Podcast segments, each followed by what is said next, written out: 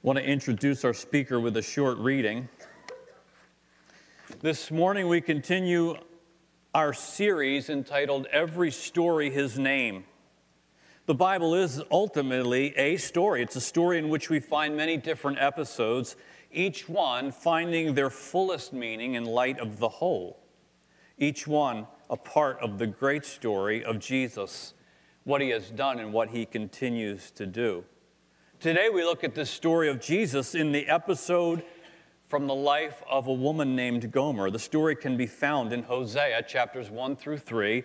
And to tell the story of Gomer, Ben will be telling it through the lens of her husband, Hosea.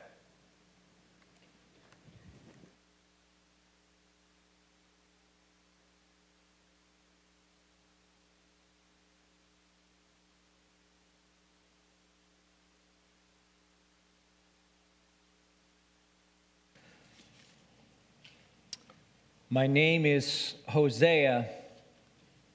I am one of the 19 prophets of God to the nation of Israel. My ministry was in the northern kingdom, and I am the final prophet from there. I served for over 30 years under the reign of six different kings.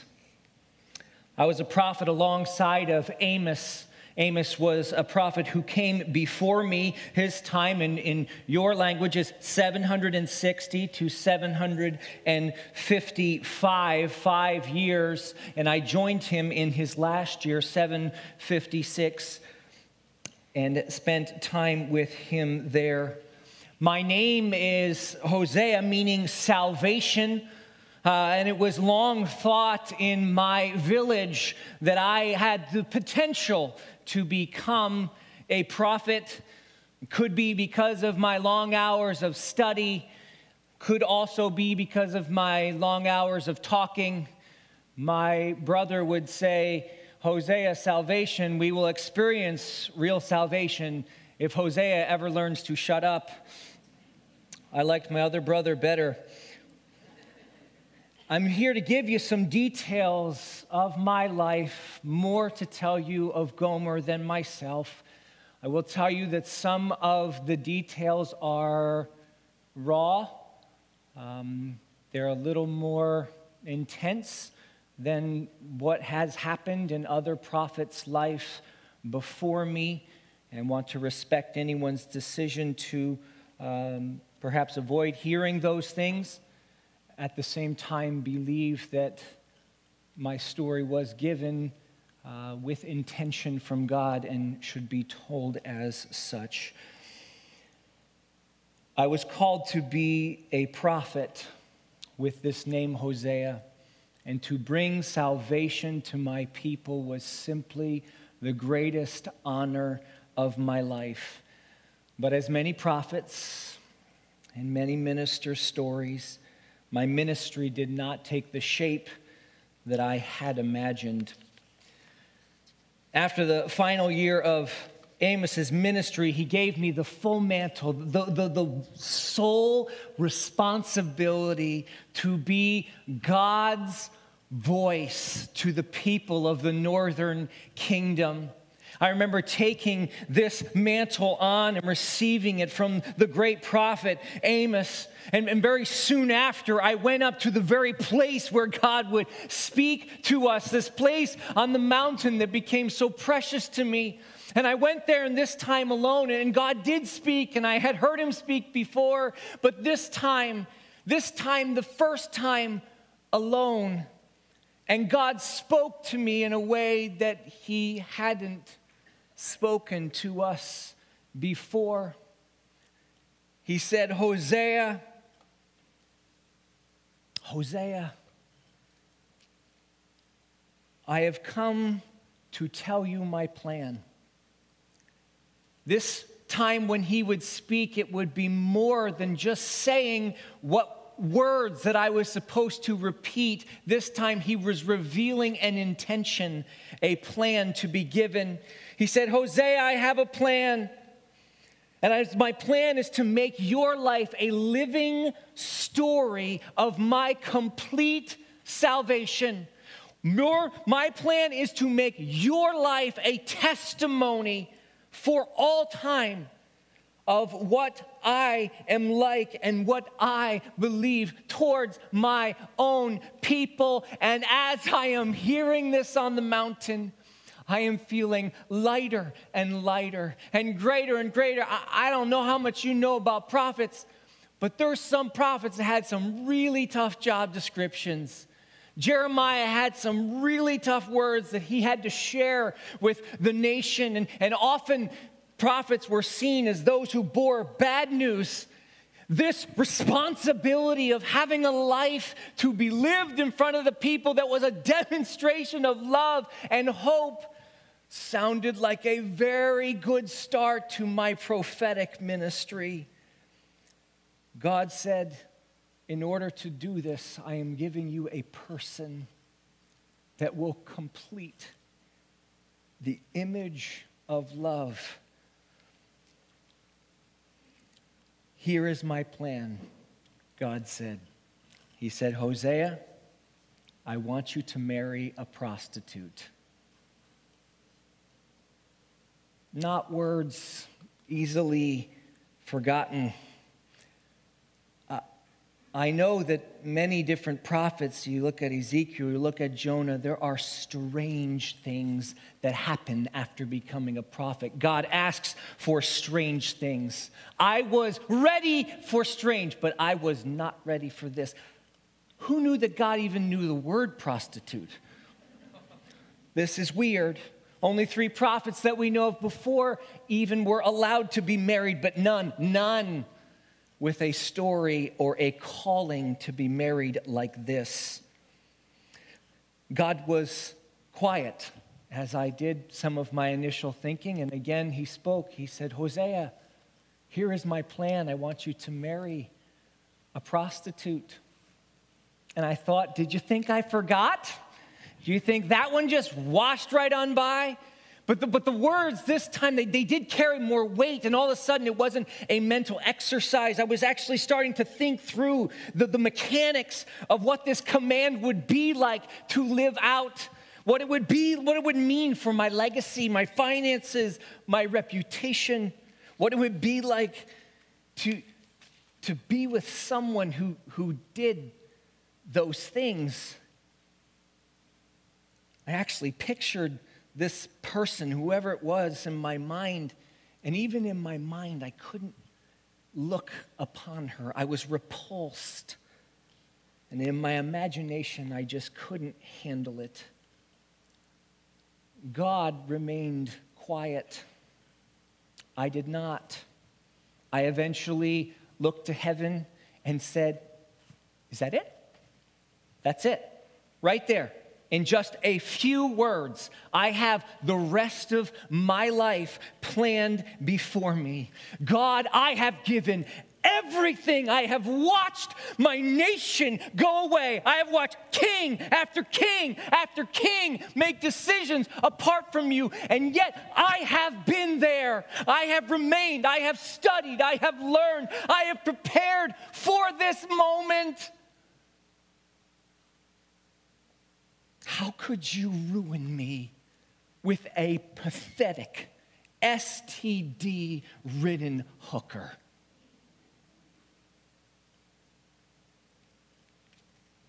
God remained silent. Amos taught me you need to honor the silence of God, but I didn't. I then appealed to, to his logic. I said, Lord, you, you, see this, right? Like a living example of God does not go to those places. A living example of God does not do the things you're, you're talking about. I've never touched a woman. These hands, this heart, I've, I've kept them pure for you. How would you plummet this, this one of your only good testimonies into the brothel of sin? You're commanding me to turn this office into a scandal. My sermons will forever be accused as those of hypocrisy. My whole life is a joke. Silence. And then heaven opened and he spoke once more. He said, Her name is Gomer.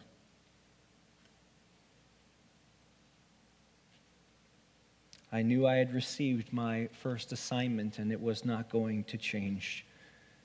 This was to be my legacy as a prophet of God. I was the prophet who was personally and publicly humiliated to be wed to a prostitute named Gomer. And so we married. There was what you would predict there to be an awkwardness when a prophet marries a prostitute. There was a disconnection. There was cultural differences. There was spiritual differences. There was just life differences. The, the, the, this connection was, was so extreme. There was anger and pride and frustration and back and forth and misunderstanding and definitely a whole lot of questions we both didn't want to answer. But after time, like a new normal set in. I, I don't know if you've experienced this, but things that seem impossible, after time, they can almost become normal. And that, that did happen in time. God commanded, we, we found our way to intimacy. We even started a family. Through this time, we became friends. I, I found out that she wasn't just some random pervert, but she was a person. I pray to God that she never knows what I saw her as before.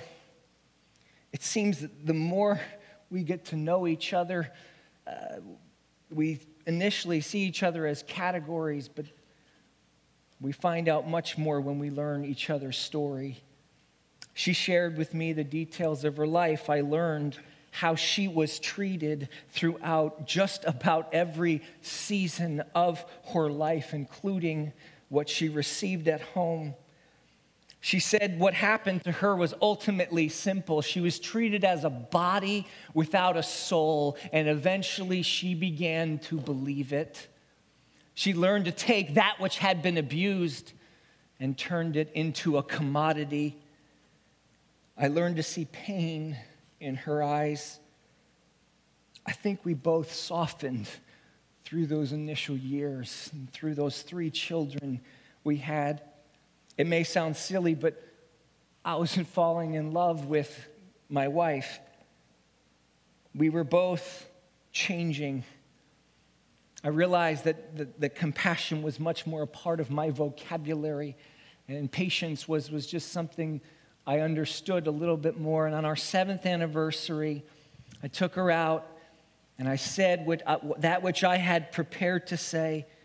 And I said and I meant these words I said, Gomer, you are making me more aware of God's heart than anyone from the temple ever has.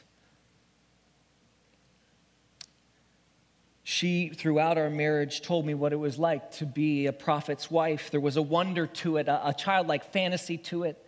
Uh, just she knew she knew the kings, she knew our political leaders, she knew our religious leaders. It was a whole new world for us. And she tried, she tried, she tried. She tried to be the prophet's wife, but but but her time in our community, it did not age well for her. And what felt like a giant divide eventually began to even feel more giant. Even in the best of times and after the best of moments, she would say, Hosea, your God people simply do not feel like my people. There were many late night conversations. She felt looked down on as, as a spouse, as a mom, as a person. She felt like she couldn't get comfortable in a world of, of positive references to grandparents and holidays and festivals, or, or even references to happy memories. After one silly argument with a neighbor, and we have this neighbor, you wouldn't believe her, and she blamed my wife for something that she didn't do. And I remember Gomer saying something as she walked into the house that spoke to what I believe was deep in her heart. She said, Once a whore, always seen a whore. I remember the first time she went out and did not come home. I honestly was probably more prepared for it than I should have been. I kind of had a mental script that I knew I would go through if she ever did this. I, I actually wrote down on parchment, Your duty is to forgive. I, I, was remembering that, that, okay, relapse can be a part of, of, of the recovery story. And I, I tried to talk myself into saying, Be like God, be like God, be like God. She, she was ashamed. She, she begged me, she wept. Over and over, she said, Forgive me, Hosea. You've done so much for me. Forgive me what I have given back to you. I told her I did. I even thought I did. But even each of those conversations, somehow by the end, I was asking, But Gomer, why? Why? I had become comfortable in this being a part of her past story. But now that she had me, had real love and protection, had an appointed man, a prophet, to care for her needs, provide a better life, why? I mean, the money that she got for this thing was less than we had to pay for the sacrifice for its forgiveness. We lost money on it and lost a lot more to uh, what happened was really kind of the, the next big step was she went out one night and uh, this is about a couple weeks later i hear the door close i shoot up in bed i am ready I know what must be about to happen, and for some reason, to my shame, there's, there's an excitement of the justice of this moment. I have had this adrenaline of holy prophetic fire in my bones. I vowed I would not hurt the man. I vowed I would not hurt Gomer. I am a prophet, not a warrior, but I was ready to release a prophetic condemnation like was never heard before.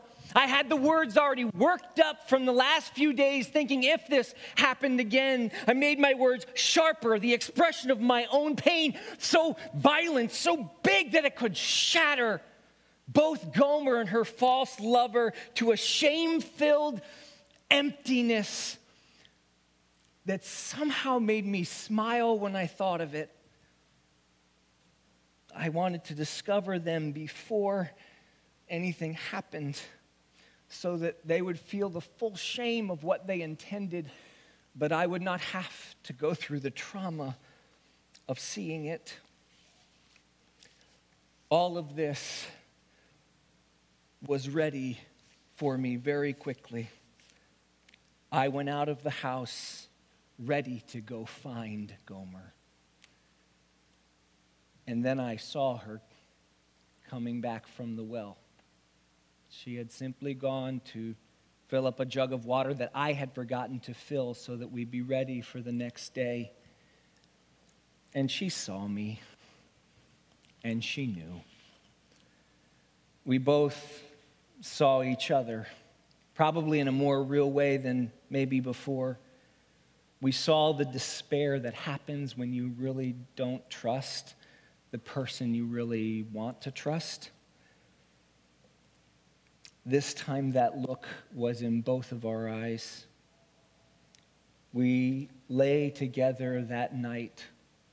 The prophet had run out of words. We lay together, but we're worlds apart. A month later, she left again, this time not to the well. We went through the repentance, the forgiveness, the accountability, the never agains. I, I, have somehow summoned up the prophetic courage to start teaching my, my family what it's like to be a prophet's family. I told them what it was like to be called to be a prophet, and I slipped in as much as I could. This is what it's like to be a prophet's wife. But the cycle continued and every few months, it seemed like we went through the same thing. And one day, simply, she went and did not come home, not in the morning, not in that week, and not for the months that would follow. And I, I can't even remember as I look back on that time. I don't remember the sermons that I had to give. I don't remember the excuses that I had to make to my own children. I don't remember what would happen when people would really come to me and how you doing? God, the answer I just pushed away. There was this prophet who was so full of articulation of what he would think and do was so hollow. And what I could tell myself, the script, the only script I could read was, was saying, Our 10th anniversary is coming. Our 10th anniversary is coming, and I think Gomer will return. And I'll figure out what to do there. And 10th anniversary, she knows it means a lot to me. And everything I pushed, I pushed, I pushed, I wouldn't feel, I wouldn't accept until the day after my 10th anniversary. And that's when I returned to the mountain this time I did not go to hear from God. I went because I had something to say. I went to the mountains. By the time I was reaching the top, I had fully organized in my mind what I was going to say to God. I was resolute in its logic, I was careful in its order, and completely sincere in my closing request. I approached, I went to the spot that had meant so much, so much to me in my relationship with God, and I stood there and I said, God, number one, I have no doubt who is in charge. I have read all the prophet Isaiah and all the prophets and patriarchs before me. I understand you are God and I am not. I am not here to have an authority fight. Number two, I know I can't understand your ways. I've read all of the patriarch Job. I understand that, that you're doing things I cannot see, and you've got a plan that I do not know. But I'm totally confounded by the cryptic, mysterious, juju, I'll be better later sage stuff I don't understand, and I accept that. Number three, I know I can't get you to speak. I cannot rush your revelation. How often I have taught others the beauty of your timing, but right now, I hate it. Which brings me to number four. And I stared with a renewed intensity into heaven, I said these words Let me die. You have taken my reputation. You have allowed my family to be wrecked. You have taken my ministry, my influence. I am at the end of feeling I am at the end of trying, and I am at the end of hoping. God, hear me as you have not heard me these years. Let me die. And heaven again was silent. Let me die. I said it to the east, to the south, to the north. I know it didn't matter, but I said it. I yelled it. I whispered it. I, I said it as this like weird mantra over and over and over. Just, and I started thinking to myself, I can't, I, I can't leave this mountain. I cannot go down. I cannot, I cannot do this. And just over and over, I begged, God, you've destroyed, you've categorically destroyed everything. Just take your servant now Eventually, I tired, and that's when I heard my name gently, firmly Hosea. Hosea. When God speaks, there, so much of your agenda uh, just kind of leaves. So many of my four points that I had so well articulated to God were all of a sudden distant. I tell you, it's just so great to hear God speak your name. The presence so certain, so safe. I somehow, I, just by my name, I got filled with the hope I thought I never would have again. It didn't exclude my confusion, but somehow became more powerful than it. God said, Hosea, your wife, is not coming home. Go and find her. Search for Gomer and bring her back home. And in your finding of Gomer, you will understand all else. You see, Hosea, you learned what love really was for Gomer in your home, but it could not handle the reality of the street. I want to show you and show many more than you a much more complete picture than you have learned yet. And I don't know how it came on me. I don't know what peace of God filled me. I don't understand the science or mechanics, but this heart that was filled with so much bitterness and fear and rage experienced a freedom where none of my circumstances had, had changed, but somehow He had switched something in me. And I was consumed not what was my prophetic duty, I was consumed not on what God owes me. Simply, I was consumed. I must find Gomer. And I searched, I mean, for months. I searched. I traveled to the southern kingdom. I, I, went, I snuck in under disguise to the land of Assyria. I was, I was befriending people that I didn't even know were people. I bet I had three or four different interventions from friends or family that went basically like this Hosea, Hosea, you have done your duty. Let it go. Let her go. This is getting weird. And I continued to search. I was spotted in places that I am convinced that no prophet has been spotted before. I was called the brothel prophet. And at best, people thought that guy just snapped. And at worst, I, I don't even know, but worse.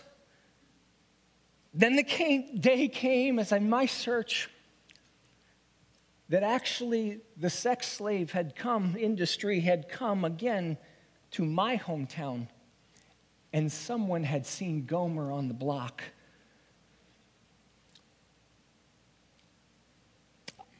I prepared to meet Gomer. I prayed up, I dressed up, I got my purpose all filled up, and I went to confront my faithless wife. Funny part of the story is I, the great prophet, led you don't even know how many dozens of people that had never been to that part of town into that part of town as I left my house, the word had spread. People didn't say anything because what do you say? But they had come to see what happens when the great prophets of God experience the faithlessness of a Gomer. And so they, they, walked with me, and I walked with purpose. They were seeing a confidence in me they had not seen in years. I walked with purpose. I put on the robes that I had not worn in a long time. And I remember as I rounded the corner, I saw a whole lot more people there waiting who didn't want to admit that they even knew what was going on. But as I rounded, I saw them on the block. And I'll tell you, I, I had trouble even recognizing her. She was stripped and, and bruised, and, and the lifestyle had taken much out of her. But the reason I couldn't quite tell at first is because Gomer was, was experiencing something I'd never seen before. I've seen Gomer in a lot of seasons of life, but I've never seen her afraid. This woman was not just broken, she was terrified. I found out later that she begged and begged, please don't take me to that town. Please don't let me be seen like this to my kids' friends. Please, I've shamed Hosea enough. You cannot take me to our hometown.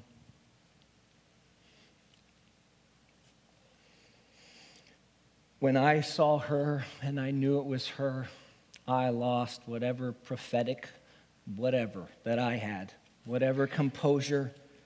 I didn't in that moment ask, What is a prophet of God supposed to do? I didn't even in that moment, I wasn't hearing even God's voice of saying, Hosea, do this or be obedient here. Because right now, and maybe this for the first time, I looked up and I saw this battered woman, and I no longer saw my shame. I no longer saw my assignment. I saw my wife. This wasn't my duty, this was my beloved. This was not a prostitute, not a slave, not an example for the moral temple people to say, don't live your life in a certain way or you might end up like this. She was simply Gomer, my Gomer. I ran up to the block. I don't know the rules, I promise, of all what happens there. But I was ripping off my special robe and I was covering her shame. I took my, my royal, sanctified, called apart arms and wrapped them around her.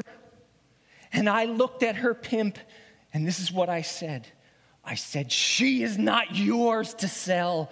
This is my wife.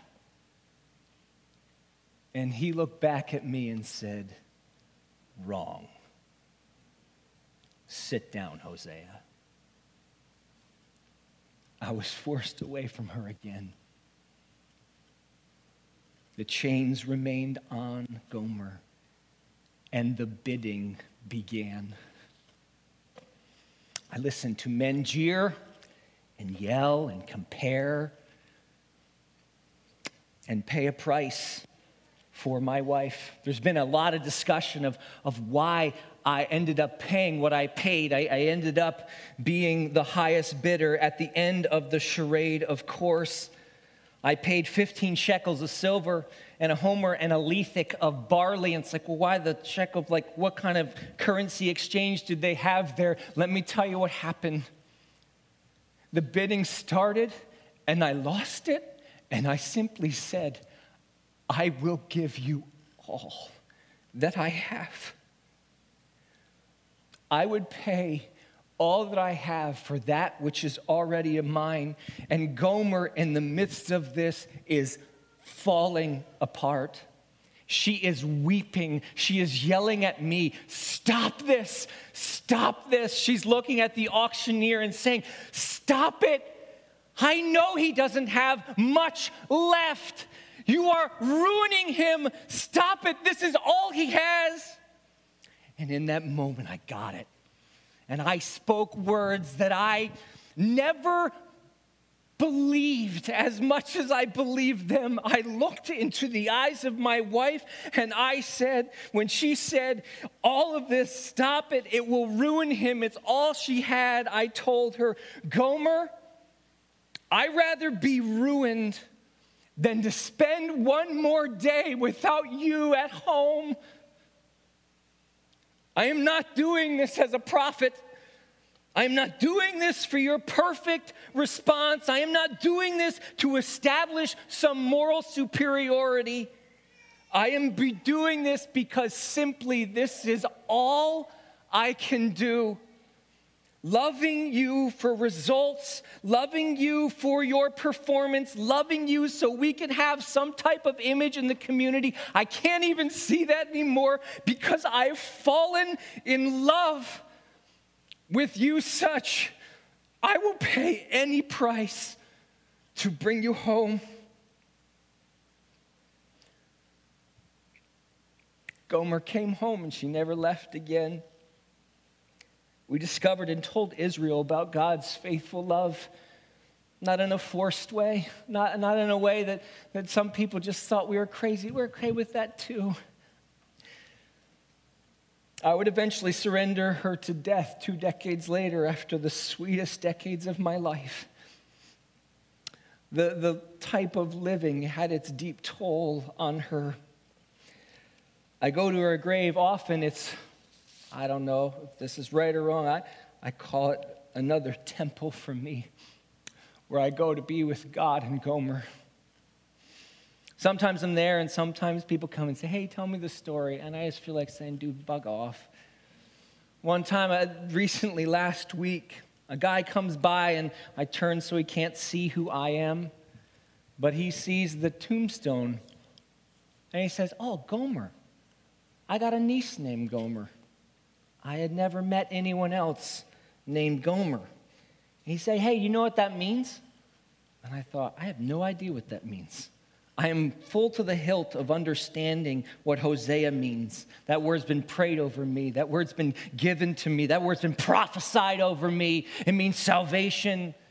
Well, I, I didn't know what Gomer meant. He said simply, Yeah, Gomer means to complete.